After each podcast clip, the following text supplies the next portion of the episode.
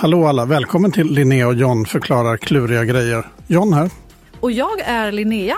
Idag ska vi snacka om någonting jättekul. Har du hört om kvantsammanflätning, John? Nej, kan inte påstå att jag känner till det. Vad är det? Kvantsammanflätning är något konstigt som händer i kvantvärlden. Vet du när två polare verkligen fattar varandra? Ja, absolut. De kan liksom läsa varandras tankar. Just det. Så tänk nu att två partiklar kan vara som två bästisar. De är liksom så tajta att när något ändras med den ena påverkas den andra direkt. Det spelar ingen roll hur långt bort de är.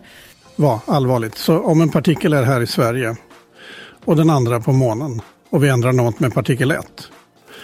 Då känner alltså partikel 2 det direkt Exakt, det är vad vetenskapen kallar kvantsammanflätning. Det är lite som en värsta telepatigång mellan partiklarna.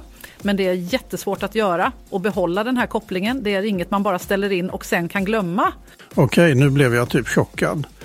Så, eh, I kvantvärlden så finns ingen skillnad mellan två kvantsammanflätade partiklar när det kommer till avstånd. Ändra en och den andra känner av det direkt.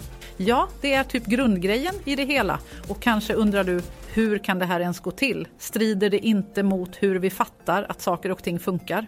Ja, de var precis vad jag tänkte. Du är verkligen inte ensam. Till och med Albert Einstein var orolig över kvantsammanflätning. Han kallade det spökig påverkan på avstånd. För han tyckte att det var konstigt att två partiklar kunde påverka varandra utan att det finns någon signal mellan dem. Men klarar dagens vetenskap av att förklara det här bättre? Eller är det fortfarande förvirrande? Det är fortfarande massor vi inte vet men forskare har kunnat visa att kvantsammanflätning faktiskt finns. Det pågår massor med studier nu för att vi ska förstå det bättre och kanske kunna använda det i framtiden. Jag fattar. Det här skulle ju kunna vara grymt. Om vi kunde styra det här då skulle vi kunna skicka information blixtsnabbt över vilket avstånd som helst. Typ som superinternet.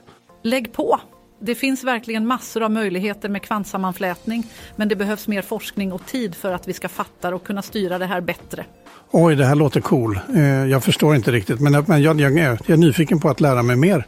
Klart du ska vara nyfiken John. Forskning är full av mysterier och ju mer vi lär oss desto coolare saker hittar vi. Tack Linnea och tack alla ni som lyssnar och lär med oss om kvantvärlden idag. Ja, syns nästa gång när vi dyker ner i ännu fler kluriga grejor. Och kom ihåg, även om det verkar krångligt så kan saker och ting förklaras så att alla fattar. Precis John, hej då alla. Vi hörs i nästa avsnitt. Adjö.